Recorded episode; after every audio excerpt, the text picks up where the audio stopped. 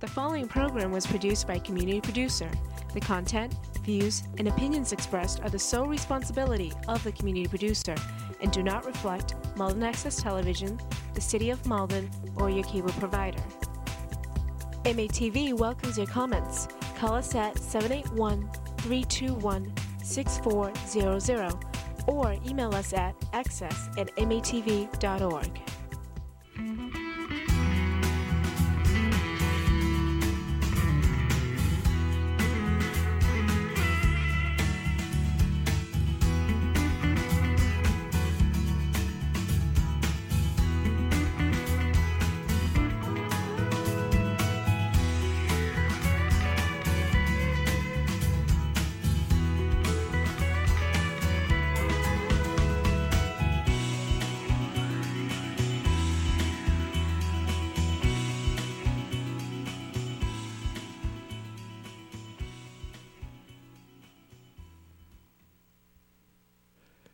Hello and welcome to Malden 02148. I'm your guest host this evening, Ed Lucy, and my guest is Chief Glenn Cronin of the Malden Police Department.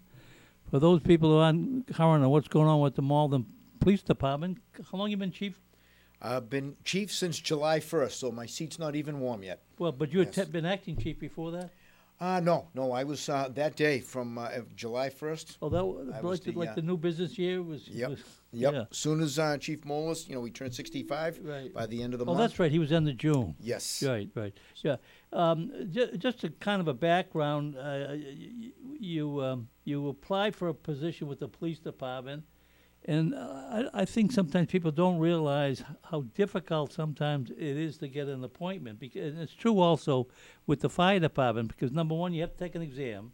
Yes. You have to qualify based on your mark in the exam, and then at that point, when the list is published, when openings become available, then you uh, often you're you're competing to some degree with other people that are on the list. Absolutely. You know, Yeah. it's, it's quite a process, you know, and I really, of course, the first time I had taken the civil service test, I wasn't familiar with it. I wasn't aware of the rules, you know, the policies, you know, that civil service had in place, but it is highly competitive.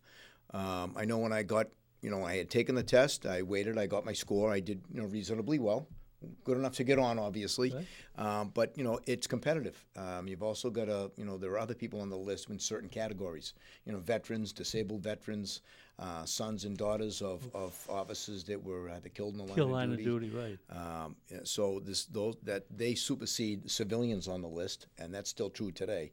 So it is competitive, and um, I was I was lucky enough um, to get on the Malden Police Department. Yeah.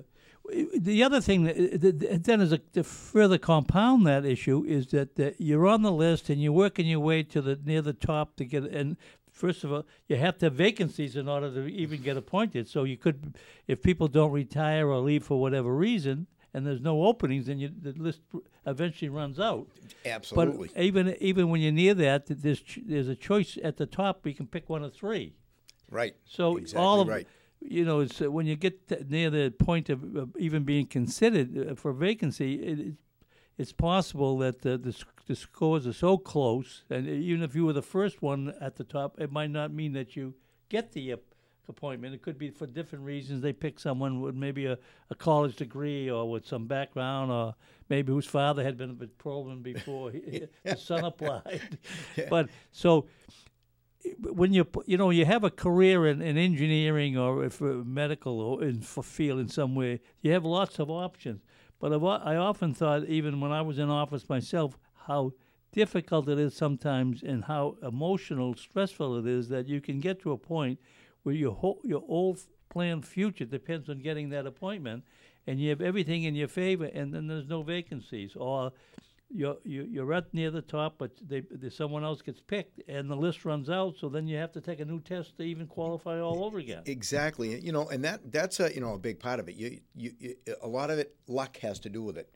You know, you can take the test. You can take the test once. You can take it twice. But like you said, uh, Mayor Lucy, if there are no openings, you're just going to have to wait and keep taking these tests. But at the same time, you know, I think at least from you know what I did, I never let the grass grow, and I, I had pursued other avenues in case I never got the call.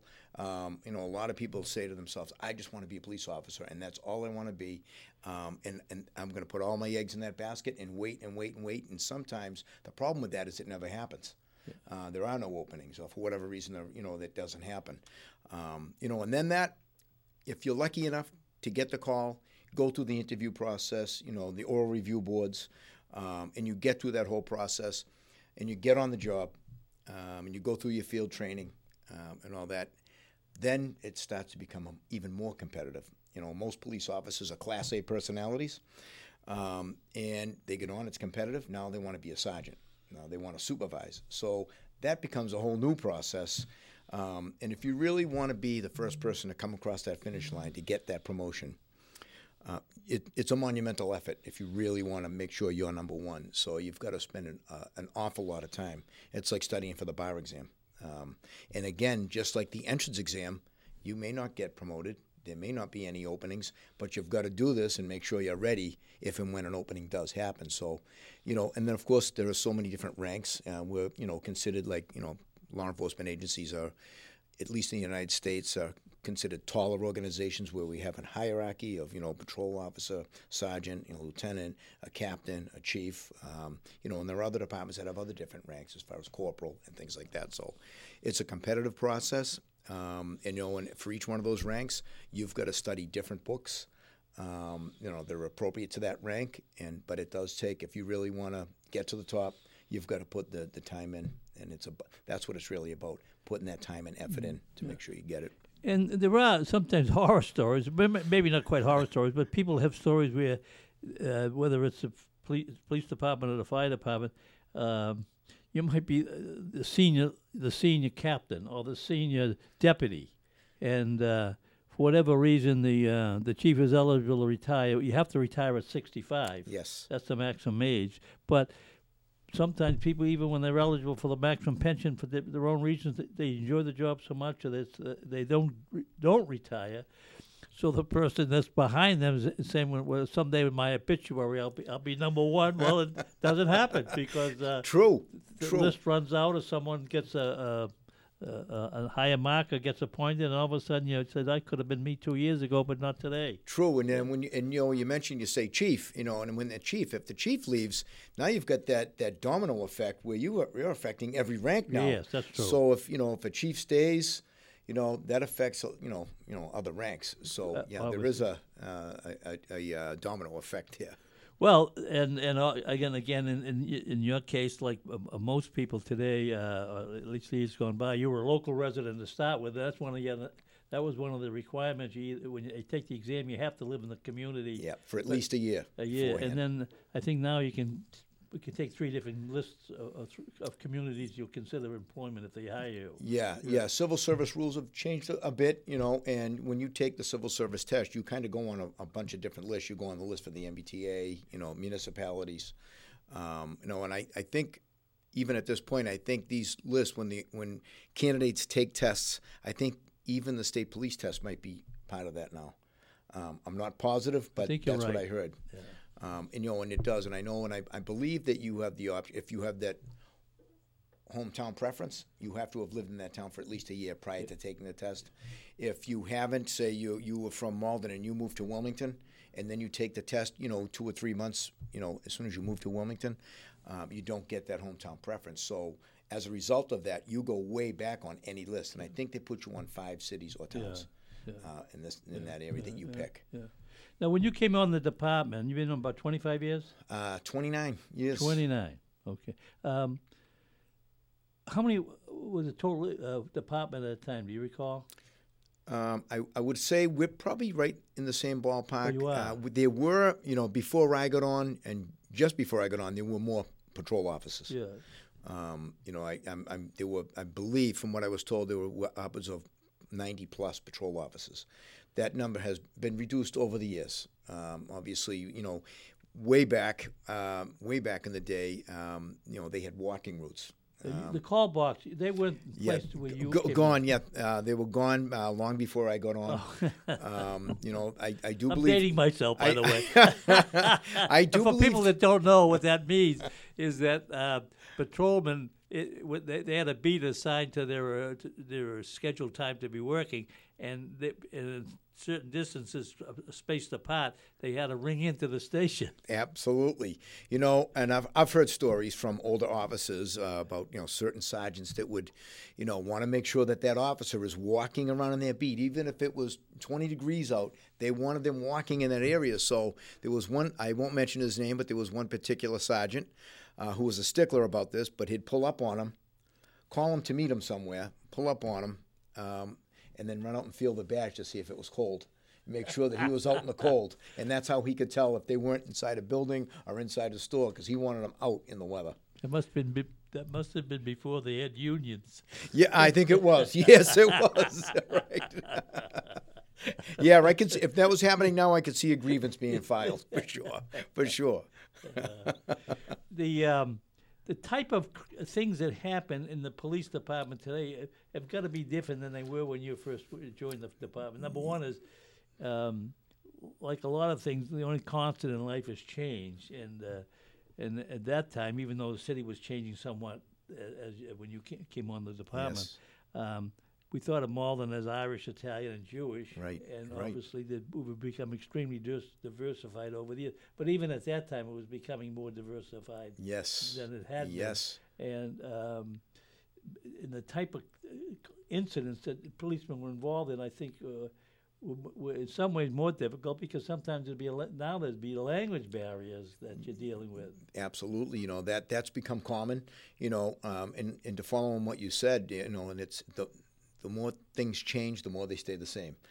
Um, in but our diversity uh, is is we're the most diversity in the state now, and I know there's over 72 languages spoken at the high school. and That's I, amazing, And we yeah. consider that, it, you know, at the police department. I know Mayor Christenson's office consider that our strength now, Yeah. and I, you know, I, I strongly believe that. Uh, but with that, you know, uh, language barriers are, are a problem that we're dealing with. I think we're doing very well dealing with it. Um, part of that is making the police force more diversified so that we have officers that represent the different cultures and ethnicities that, that live in Malden.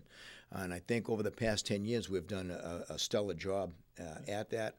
Um, you know, when you look at the, the police officers that we have on the job now and, and civilians that work on the station, we're almost 60% minority hiring in that regard, and that's helped us um, tremendously, particularly when it comes to language barriers. And it also develops a level of trust with the community. Um, you know, when you have a you know uh, a- resident who's a new arrival from Haiti, say, uh, we have multiple officers that are from Haiti. Uh, they can speak the language. They have a, an instant bond with people uh, right off the bat. We've got um, you know Brazilian Mandarin officers. would be one I would. Absolutely. You know, we've got, you know, um, we've got a, a, a very good amount of, of uh, Asian officers on the job that can, you know, speak Mandarin, uh, Cantonese. Um, you know, and if there is a language that we, we come upon and we don't have an officer that can speak it, and, and by the way, we have somebody on, on almost every shift that can handle the language issues during the day and Yeah, I early was going to ask you that. Yeah, that's which kind of gives you an idea of how many officers we have uh, out there that can speak these different languages. Uh, but we also have, um, you know, we, we, we pay for a language uh, translation service that we can use on scene. Uh, with the advent of these um, cellular phones, um, we use the language line constantly. It's been a, a, a, a it's, it's been outstanding for us as far as you know when we're when we're dealing with people, what things that they're saying can become record uh, for a police report that that eventually may go to court. We can get transcripts from the translator from the conversations, what was said, who said it. Um, so that helps as well because we just we we try not to use say say a family member because things can get messy when you go to court. Yeah, you know you know they could favor some you know one or not the other. So having these language translation here, um, you know, the, the, a number that we call for this, um, there is no language on the planet that they don't have ready to go uh, at a moment's notice for us. So it, that's that's helped us out tremendously. But most of all, um, it's the diversity that we have. We mirror the community as far as the diversity in the police department. So it certainly worked better for the Malden Police Department than it has to, for 90, 90 Day Brides that are on that TV. So. Absolutely, yes, yeah, one hundred percent. No, Yeah. that yeah, they find it very difficult, you know, and it, you know, and that's quite a decision. You've got to make that decision to get married within ninety days, and you really don't know each other. You've never really lived with each other, and I only know this because my wife uh, is a fan of the show and she watches. so is a lot of other people. Yeah, yeah. the, the other thing that you kind of contend with, I think, now too, is uh, some c- people from different c- cultures that come here um, don't have a warm respect for the police to, or the kinds of law enforcement that they've, they've lived under somewhere else. So now you've got to get their confidence to even get to first base sometimes in, in dealing with issues that they have that they've, they've called the police in to help. That is so true because you know they may be coming from a country where you know um, the police force isn't what it is here. Um, I'll probably leave it at that. Yeah. And they don't have a, a, a trust for the police. So that's why you know myself, uh, the officers go out there every day and they try to engage folks in a friendly way so that they you know they you know we I say a simple smile. Uh, you walk by somebody, say hi. Um, you know, flash a smile. It it means so much. That smile's worth a thousand words, and it starts to develop that that level of trust that we want. Um, you know, I, I was at the MBTA station yesterday morning, Center Station, Monday morning. Uh, myself, Mayor Christenson, were out there at 5:30. We were handing out the, the Charlie cards for the commuter rail. Um, we made sure to engage every single person and let them know, you know, we're here. I also think, you know, being out there face to face, face with folks makes a big difference. And and when you do have a, a friendly persona, I think it I think it changes their perspective of, of the police in this area. So that, that's the types of the uh, as a patrolman or even as a superior officer, w- the types of crimes that occurred back in those days has that much of has that involved? I, I see stories on TV about carjacking, which it, it seems to be quite common in big cities now. I don't know whether that's something involved in this. we very rarely, very rarely have a carjacking. Um, when you look at how crimes have changed over the years, um, you know, a lot of it has to do with technology. Um, you know, when you look at, you know, sometimes people will see larceny, uh, stats would go up in larceny. This is all electronic. It's somebody in another country who has, you know, stolen money out of someone's bank account or or a scam on the elderly uh, where they've taken the money. These all come under larceny. Years ago, when you looked at larceny, someone stole something from somebody, you know, in person, um, or stole something from a store, or, or things like that. So, um, those that's one of the biggest um, changes when you look at, at, at the title of a crime, larceny. Most of our larcenies now are done online. I'd say ninety percent yeah. of them. So, and there are a lot of those online. And, and uh, how about violent crimes from Malden in terms of, of the, the time that you've been exposed to that statistic? We we have done uh, an an incredible job uh, reducing violent crime, uh, crime in general, minor crime. Um, we've kept a check on that, uh, but we're very concerned with violent crime. You know, rape, robbery, you know, homicide, um, you know, things like that. Um, arson. Uh, our numbers are very low, um, and when you look at the you know the community that we're in, you know, we're we're a, we're a big city.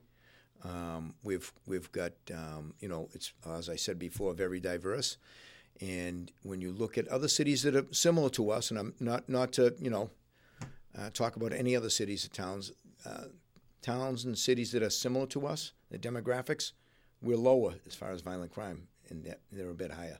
So that's something we like to keep a check on. Yeah, yeah I recall, um, and I don't know quite how long ago, maybe it's like three years ago, uh, the former chief who retired, uh, Chief Molis, was at a public meeting, I think it was with the city council. And when he got up and he, he touched on the subject of the situation in Malden with that, he, he mentioned, as I recall, that it had been several years since one of the patrolmen had fired a gun in, in, in the line of duty. Uh, absolutely. And when you think of that, that's an amazing statistic for when you have whether it's 50,000, 55 or 60,000 people with the diversity and without any diversity. That's a, that's an astounding uh, It, it is, statistic. and, and especially in light of the influx of guns now in this country. well, there are a lot of guns talk out there. that too, yeah. Um, and the fact that we haven't, um, you know, I think is a reflection on the training that we receive now. Um, the the importance of de-escalation. Um, we, we, we get we receive training now. We four times a year we're getting trained. Um, you know now we also have the Post Commission, the Peace Officer Standards and Training Commission. Um, you know that that have a lot of um, you know policies. Uh, we're also still trained by the MPTC, but also as part of the MPTC uh, training curriculum, de-escalation is so important now. And and I can give you a good example, uh, Mayor. That you, this is about um, know, two months ago. We had a call at an address on Pleasant Street. Um, it was a you know involuntary commitment order, which is you know never pretty for the person that has to be taken out for for um, some mental health issues. Um, they're very important to us. We we do everything we can beforehand.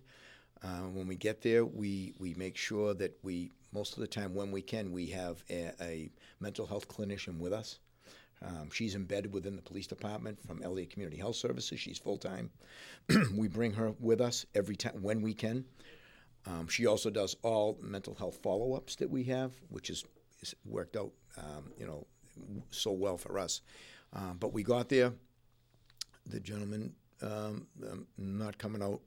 We don't go knocking down doors. You know, you know, 25 years ago, things could have gone a different way. Today, we spent, it was a couple of months ago, we spent a lot of time in there. It was a very hot day. It was about 95, 96 degrees. We were up on the fourth floor. We had the fire department there. We had the police department there. No elevator? No elevator. Oh, no, there was an elevator, I'm sorry, but no air conditioning in the hallways.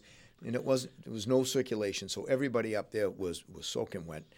Um, and I can tell you that we had the SOU team there um, because at some point we can't leave when it's an involuntary commitment order. But we brought in a you know uh, a, a, negotiator, Lieutenant Mike Powell, uh, the best at what he does. He established a connection with him. We were all in the hallway waiting, waiting, waiting. One hour, talking two hours, three hours, And four you're just hours. knocking on, trying to get him to open the door?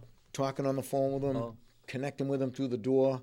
Five hours, six hours, Cataldo Ambulance, uh, they're, they're outstanding. They set up uh, uh, at the um, end of Holland Street, they set up a, a little base um, with water, a misting station, things like that for the officers. They had to keep coming out.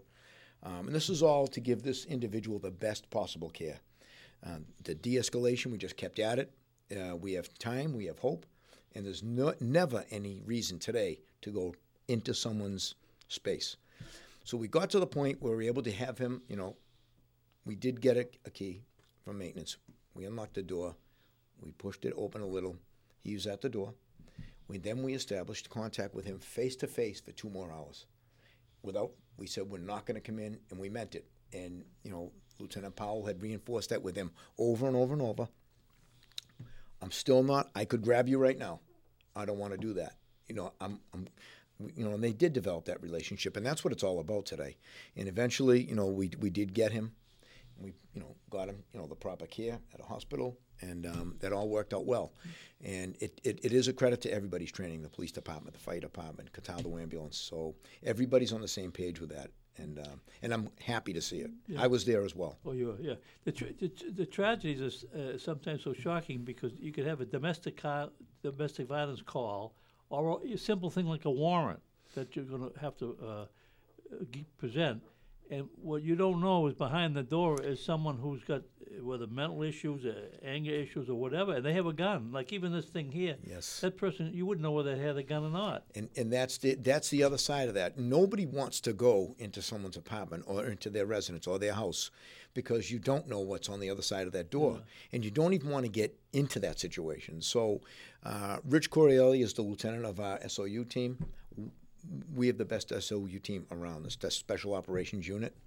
Um, they are they train constantly for these types of situations. They're the unit that that we use when we go to effect a search warrant or an arrest warrant, you know, and we look at every case.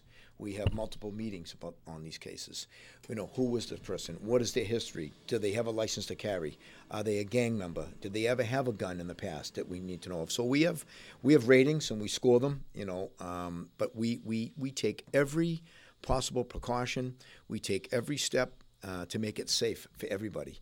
Um, and you know that's our approach to this. We don't go kicking doors in. Um, you, you know, Malden has its own SOU team. We could very easily go. We don't want it. We're going to call the state and just have them come in. But you know, and and you know, Uh, in deference to the state police, they've got a great SOU team.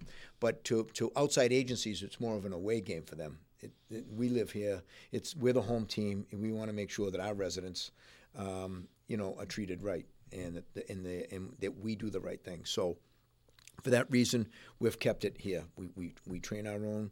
Um, Everett has their own. Revere has their own, and we kind of train together.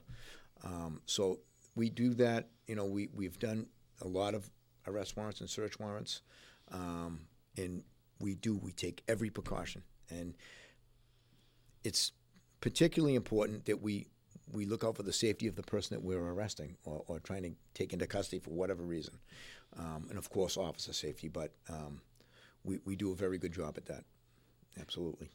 Even now, uh, uh, serious crimes, uh, as you just alluded to, uh, murder obviously is the ultimate punishment people uh, uh, face. But there's been very few of those in Malden, and the ones that have occurred recently, uh, there was an armed robbery uh, I can think of as one incident, but that um, I think uh, all of them have either been solved or resolved. Uh, uh, yeah, you know, murder is one of the highest solved crimes. I think it is the highest solved crime.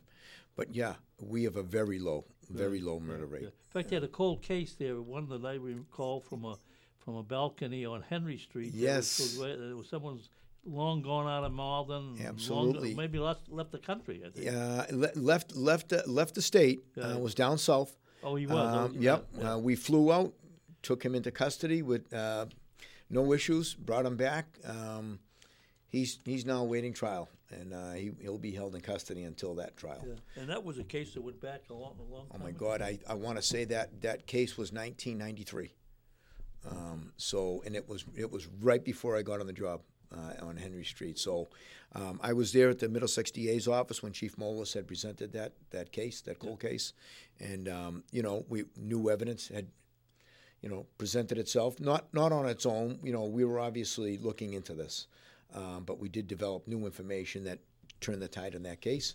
We were able to get uh, probable cause to get that person in custody. So in fact, I, I, I don't really think that I can call any more outstanding cases of recent vintage that that uh, haven't been. Con- no, concluded. no. Uh, you know, recently, um, last year we had one on Fairmont Street. Right. Um, it was related to a drug issue. Um, the the people knew each other. Um, he was arrested, uh, you know, leaving the scene. Um, eyewitnesses spotted it, and uh, eventually he was taken into custody shortly thereafter. So. Yeah. Yeah, um, yeah. and um, recently we did have not a murder, but we recently had a shooting at the Speedway gas station on the corner of Route 60 at Broadway. Um, an individual shot four times. Oh, gee whiz, I go there. I, I didn't. Yeah, well, one. you know, this was at about one o'clock in the morning. Yeah. Um, no Malden residents involved. Um, you know, these were residents from Everett, uh, the suspects and the victim. Um, and uh, two of the, the suspects had recently moved to Burlington.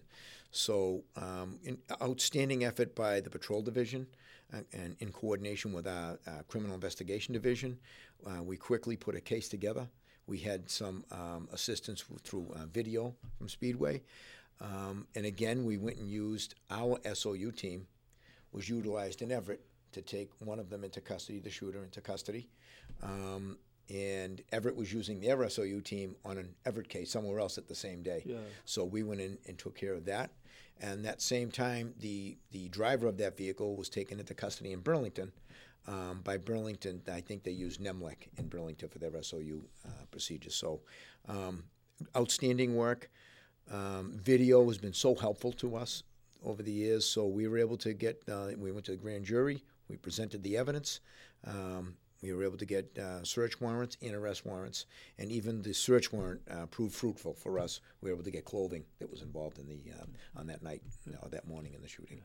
Yeah, I. But uh, um, again, the police business. I used to say to people, and I'm far from knowledgeable about the day-to-day activity, but that uh, the 98% of what you do in an average day is kind of routine the two percent is the important things that happen that if, could have the direct effect on you or somebody else or, or, a lot of other ramifications.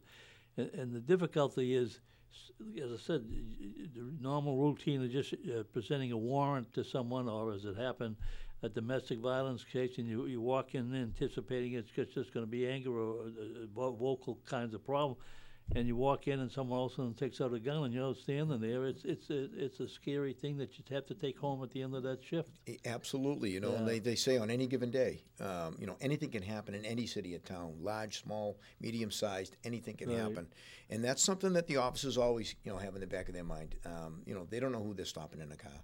You know, they see a motor vehicle infraction. You, you know, those are one of the most dangerous things a police officer can do is a car stop. You don't that that person may have just murdered somebody and thinks he's getting stopped for that, and the police officer is unsuspecting and doesn't know that. And that's happened uh, many times. Or you get someone who's, who just just does something reckless with no really major issues other than he's being stopped, and his reaction is to take the gun that he has in the car. Absolutely, uh, you know, and resorts to that that level of violence, and you know, and it's difficult for a police officer who's walking up on a car. Um, you know, they it, it's very dangerous. So, you know, the officers keep all of these things in mind, and they they you know, and even you know, there's no routine call, there's no routine car stop because I've heard over the years people say, oh, there's a routine car stop, and I, and first thing in my mind I always say, there's no such thing as a routine car stop. Um, you know, there never was, and there never will be. So. Do you find even in- in would normally be kind of routine situations like going through red lights or not uh, stop signs, that's more frequently now than it used to be. That people have less respect for uh, those kinds of rules. Yeah, you know, you can see that. You know, um, you know, there are a lot of motor vehicle infractions. We do our best, uh, you know, to, to kind of you know enforce that. Um, you know, if we were able to make every stop on every red light or every you know, uh, you know, improper left-hand turn or passing on the right, we wouldn't have enough officers uh, to do that. But we, we do do our best uh, when we do see it uh, to take enforcement action. And in light of you know, you know, today we, we, we usually have a good conversation with the with the operators. Um, you know, it can be a you know a warning, a verbal warning, uh, a written warning. You know, in extreme cases, we would go to the level of an you know uh, you know a monetary infraction uh, citation. Um, but for the most part, most of our enforcement is, educational. And we try to say, look, you can't do that and you can't do this. Um, and to be honest, sometimes someone may, may come from a country where what they did was legal, um, but it may be illegal here, and sometimes there's a misunderstanding.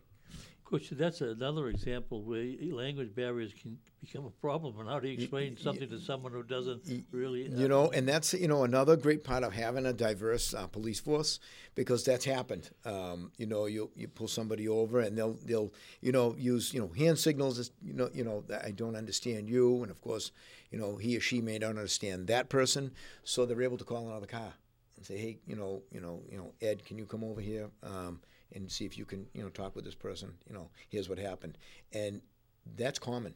And thank God uh, we do have that workforce that can handle that. Because I know there are a lot of cities and towns in Massachusetts, uh, some very close by to us, that don't have that that diversity. Um, and people that are living in those cities and towns or driving through those cities and towns may need that that type of uh, assistance, language barrier assistance. So we have it. Yeah.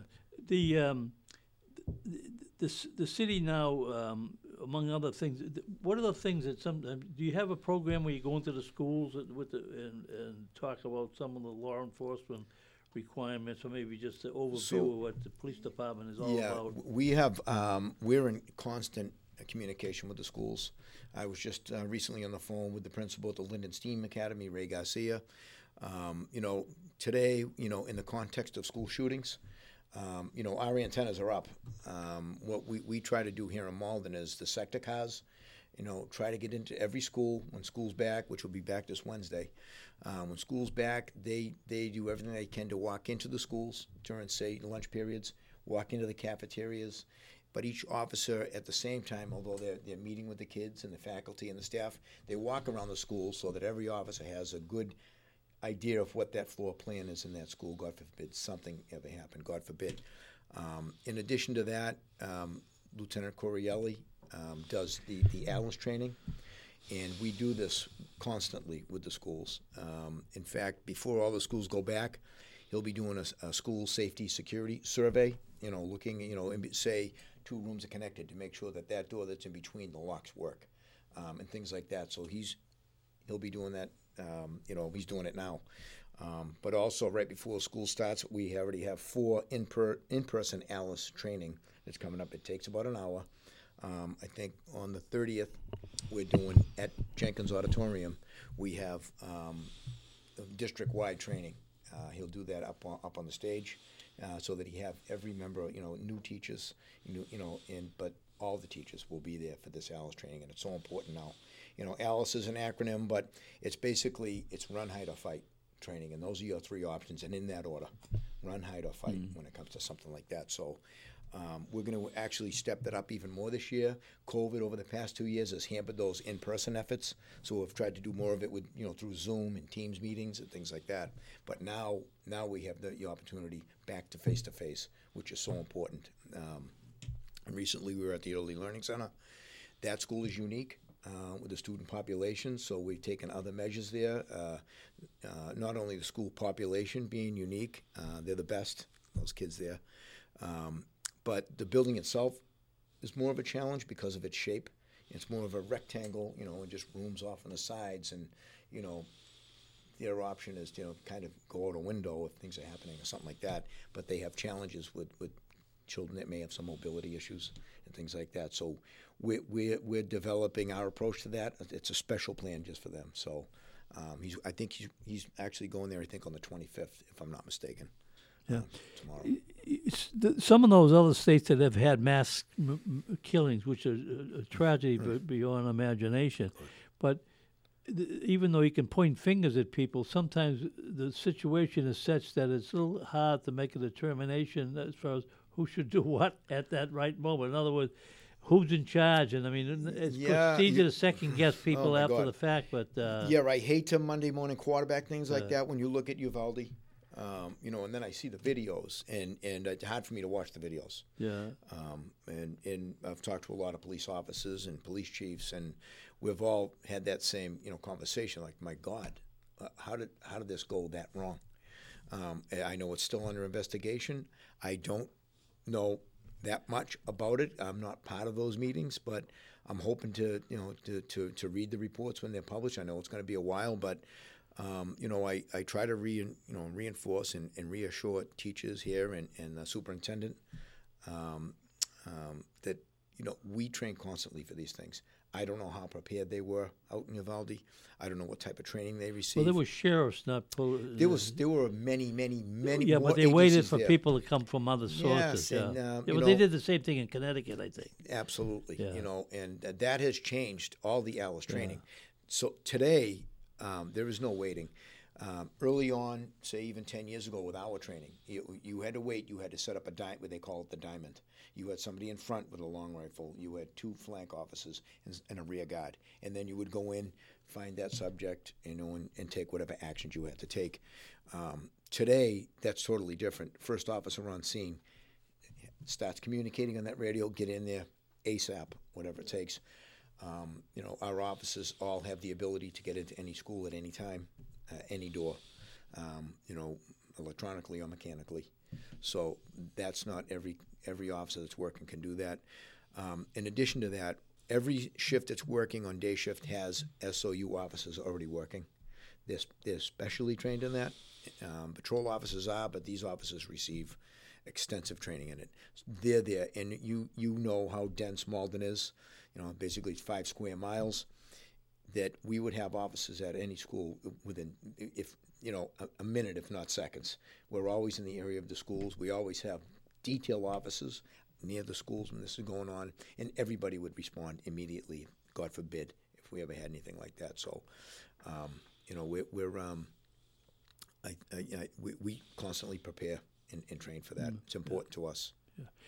uh, e- whether it was locally or statewide, I, I didn't really get any sense there was a strong outcry or a vocal uh, support at much at all for defunding the police. I mean, although it didn't make any sense to do it anyway. but I mean, I, I didn't see here at the at a state level that that was much of an issue. Uh, yeah, you know, you looked at the national picture and you see, you know, the defund the police and, and, and things like that, which, you know, and there was also at that same time a push to remove school resource officers, take get rid of all school resource officers, and you know, many people that, that would say get get rid of a school resource officer have no idea what a school resource officer does.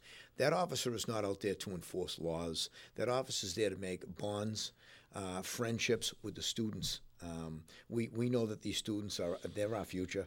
We try to make that that connection. That's why not only school resource officers, we have officers in, at least in Malden going into the schools and becoming friends with the kids. This is it's all about that having that connection where one of the students trusts the officer enough that if he hears something, he might let him know, hey, hey, I heard this, and we would we take action on that every time.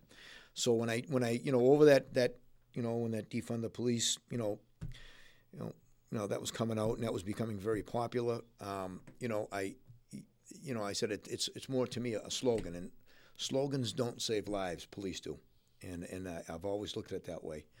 Um, you know, and it, it it's difficult, and I know there was a there were a lot of politics involved in this. Um, sure was. Um, you know, and I, you know, that's it, it, you were in that political atmosphere, and I understand how these things can happen. Um, but I, I do know, and I'm cognizant, and I see it every day of all the the um, outstanding work that police officers do every day, day in and day out. The nice things that that you know, bringing somebody's groceries in. You see an elderly person. I've seen the officers stop. Nobody's stopping there to do a photo op. They're just doing it. It's day in and day out. And then, of course, police officers are human. They're going to make mistakes, and then we see that on the national news every day, and it happens. Um, and and uh, that's that's an unfortunate thing, but we always do our best um, to, to do the right thing. And I think, at least in Malden, I think we've we've been transparent. You, if you go onto the Malden Police website, you're going to see a lot of our rules and regulations, our policies and procedures that we have out there uh, for people to read. Um, our use of force policy, which became very popular within the past two years, um, you know, the, the, the, the question was, do you have the eight can't wait? You know, that was a campaign, and we've had that in us. Uh, you know, no, no chokeholds and things like that. Um, those are important to us, and and we know that you know having that in place, uh, that alone, um, you know, reassured the community that we've never done that. And um, I can tell you that we haven't had a use of force complaint in over 15 years.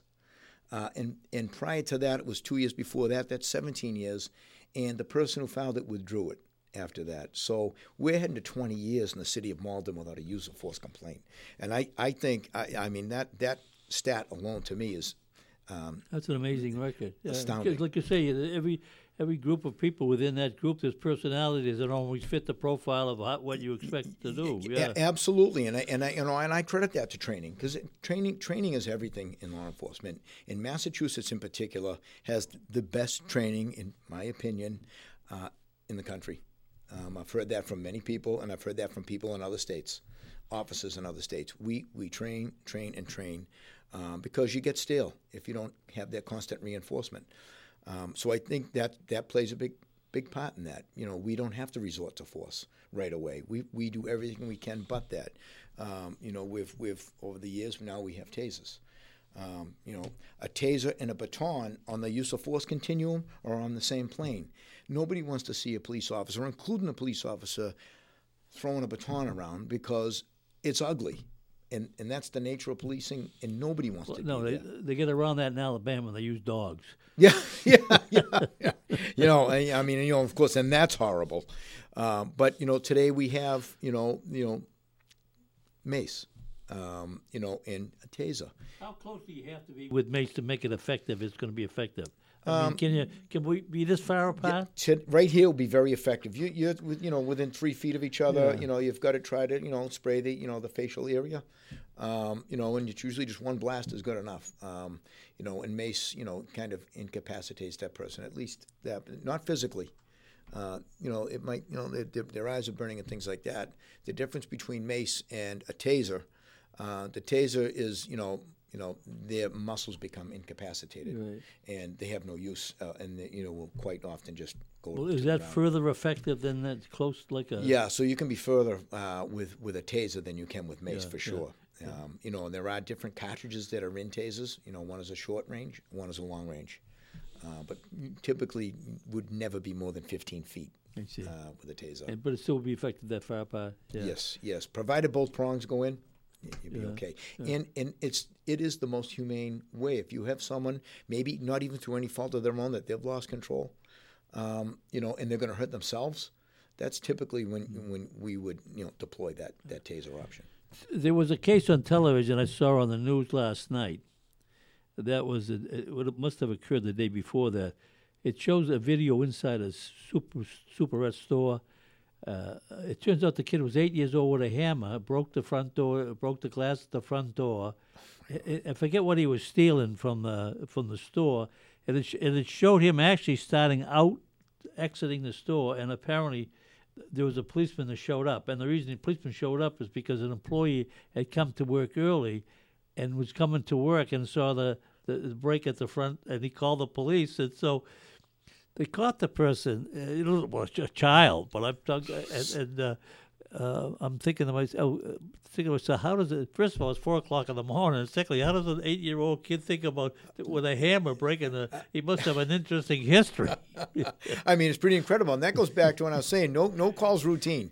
So if I saw an eight-year-old who uh, broke, you know, smashed a window out with a hammer, was in a convenience Yeah. store, uh, you know, you don't see that too often. Um, I, that would have been one for the books The- like I said, the funny part uh, in the video inside the store shows him heading to the front door to exit, and he spotted the policeman, so he turned around. I don't. They must have obviously oh, got in the, and, and caught him in the store. But I said, eight years old at four o'clock in the morning. I May- mean, Maybe maybe he was looking for some ice cream or a no, candy bar. they- or, I couldn't figure out what he was taking, but it was something behind the counter. But it wasn't even like it wasn't even lottery tickets or the oh cash my register. God! Oh my! I, I didn't see that story, so that's that, that's funny. I'm gonna have to check that out. Well, uh, that'll probably be one of those um, stories you'll see f- a, a year from now on one of those TV programs about p- p- people doing weird things. America's Funniest Videos. yeah, yeah. Of course, it was a serious subject, so I don't know how, how uh, my funny God. it is. Yeah, Yeah, my God. uh, yeah. You have um, now you know the you know the the um, there's a th- kind of a three facet sit. Your police are, are the arresting people, and then you have the uh, uh, district attorney, let's say, or the, or the legal department, go to the court process, and then you have the final step when you have the judges or the juries making the decision. And um, the thing is, I one thing I have a hard time understanding is there is a law in on on the books and has been that, um, and I, I'm a little confused because I got a, copy of the law from from uh, one of our uh, state representatives, and it was a uh, the Bartley Fox law that was Uh, the- the enacted years ago. Bartley Fox Proviso. Yeah, Yes. which said that if you were carrying an unlicensed a gun, that you're automatically getting a jail sentence. two-year minimum mandatory. Well, and that's the point. Uh, two years, because I thought it was a year, and the law, when when they gave me the law, they said no, it's two years. And I'm saying, why isn't that enforced? So you know, I, I, I like with, with with any law that's on the books, there are always exceptions, and you know, there's always some way around, and of course, attorneys are going to find any loophole Right. uh, that they can find, of course, for their client, and that's their job. I mean, I, you know, I don't begrudge them for that. They they hired that lawyer, and he's going to do his best to, to represent that person. Um, I do think judges still have some discretion, even though there's the Bartley Fox proviso in place. Um, there there are always different circumstances with every case. Um, so th- there was no bright line rule. That's what it said. You know, anybody that's found in possession of a handgun is going to do two year minimum mandatory. Um, it's it's almost, to be honest, unrealistic at this point because there are so many guns out there now. Um, we've we've recovered a lot of firearms, much more so than when I first got on the job. Um, it, you know, we, we recover them, um, but it's the, the courts and uh, you know we have a great court system here in Massachusetts, and you know they're they're doing the best they can, particularly in light of COVID. Um, you know, we were doing you know a lot of it in the police station to help the courts out, right in the community room. Um, you know, bail hearings and things like that. You know, because of COVID. Um, you know, the COVID has has has done a job on the courts. They are so backed up now. Their cases, they're they're, they're working overtime to, to try and process these cases. And then when you also look at the the uh, the prison system, they, they, they're running out of room, so they're looking for alternative sentencing, um, and that plays in part of that. Uh, they just can't get every single person to go. You're doing two years. You had a handgun. Um, you know, sometimes there there will be cases where that person uh, who had the handgun when goes to goes to trial and for whatever reason not guilty. Uh, that person may have had it illegally, but may say, "I was carrying that because two weeks ago, I you know I got beat up so bad I was in fear, and and my father had a gun in the house, and I had it with me for self protection because I was afraid I was going to get beat up again, and th- and that's why I say there are so many different circumstances that the judges in the court had to start taking these things in, into consideration. It just couldn't be that bright line rule that this, you know, this happened and now you're going away every time. It was, it just wasn't realistic. But I do know that that went on the books quite a while ago. It did, and, and then 1998, I think, or 97, 98. Um, in fact, I think Fox on the newspaper wasn't he? That's where he came from. Bartley was a, a president of the uh, House of he was a House of Representatives. I think you're right. Yeah, yes, but, yes, but, you would know, Mayor. But but now even in, in, in Massachusetts, you have uh, any number of instances that you see on the news or read in the newspaper about kids taking guns to school. They're 15 years old, they're 16 years old, they're seven, and and uh, then they have these phantom guns you can make on you like a, off a off a computer or whatever. Absolutely, uh, phantom guns you know, there's no serial number, right. there's no model number, there's no nothing. Right. But these guns are functional. Right. Um, you know, and you know, they, they, they're able now. People are able now to get things mailed to their house. It doesn't look like a gun. Uh, they get them in different parts. They put the guns together. Yeah. Um, you know that, and when we look at juveniles, you know, and, and, carrying guns and things like that, it's it's because they're so prolific now. They're, they're everywhere. That students and kids are bound to get possession of them. Um, you know, and the juvenile court system is dealing with it that way. And there's another area where, you know, you're looking at Bartley Fox, that's not applying to juveniles that have a gun. And you know, when you're looking at not, we don't have any gang problems in Malden, but in cities and towns that do have a gang problem, that's another issues that these cities and towns have to deal with. Gangs are, uh, are smart; they adjust. Now they they make sure if something's happening, and you're an adult and you've got a gun and you're a gang member and the police are showing up, they'll put them right on the juvenile he's got the gun. Not, nothing, you know, it's not going to be the same for the juvenile as is the adult. And now they know to put that, plant that, that. Now the now the 14 year old's standing there with a gun, you know, in his pocket. Yeah. And of course, then if the gun gets found, but that juvenile is going to be treated totally different than an adult. So they they learn, you know, they, they do these things. So they you know they modify their behavior. Yeah, and as a matter of fact, of the of the guns, I read an article recently where, um, and it's been actually two articles. One is guns are coming in through Florida, and more for, for some particular reason, guns are coming from California to Massachusetts. So it's certainly a big business in terms if you even if you didn't use them just to sell them and, it, it, is a, there's a market out there you mentioned uh, groups of gang members uh, people that have uh, illicit activities that use it for their own protection but a lot of guns coming in now are um, coming in from what appears to be a thriving business from out of state. You know, you know, um, you, have got that 95 corridor, you know, especially coming from Florida um, and coming from the west. Um, you know, and they're going to take these guns and they're going to get them to heavily populated areas. You know, um, you know, of course, you know, New York is in that route, uh, Massachusetts, um, and I'm not sure what the population of Massachusetts is, like seven and a half million in that in that area. Um, but but we've got some dense areas, and that's an area where you get those guns to that area. They can be distributed. A lot of guns can be distributed very quickly to a lot of people. So I think that's another reason why they they are coming up here to the northeast. Uh, one of the things is uh, when when the uh, you talk about the fire department and the police department, m- more often than not, if you ask someone, the more the more uh, popular group of people are the fire department rather than the police department. And if you try to explain to people, well, the, when the fire department comes to your front door, they they help you. When the police show up, it's there because they got a problem in the house. So, so you know, so, uh, so all the things you're talking about doing doesn't always mitigate true, the true. and and I've said, said that, and I've had that conversation with police officers and firefighters. You know, and uh, the firefighters are great. You know, Malden. They're, they're top shelf. Uh, they're, they're, well, that's the what best. they say about the police. Oh, great. you know, but you know what? Are, a lot of them are frustrated police. You know, the the firefighters are there. You know, put fires out. They save lives. Um, we do too, but at the same token, we also arrest people. So, in a lot of times, we come upon people on the worst day of their life and and here are the police now, you know, in you know, in one capacity or another, yeah. either to enforce the law or to help them. And and I like to keep it, you know, you know, in the category of helping. Um, and even people that we arrest now, there's so many resources for, for folks that we end up arresting, and we do our absolute best to, to maybe hopefully turn their life around. They, they may need these resources, and we have them now, and we, we always try to do that. So yeah. some of the office, you know, people that we arrest now become friends, uh, best friends with them.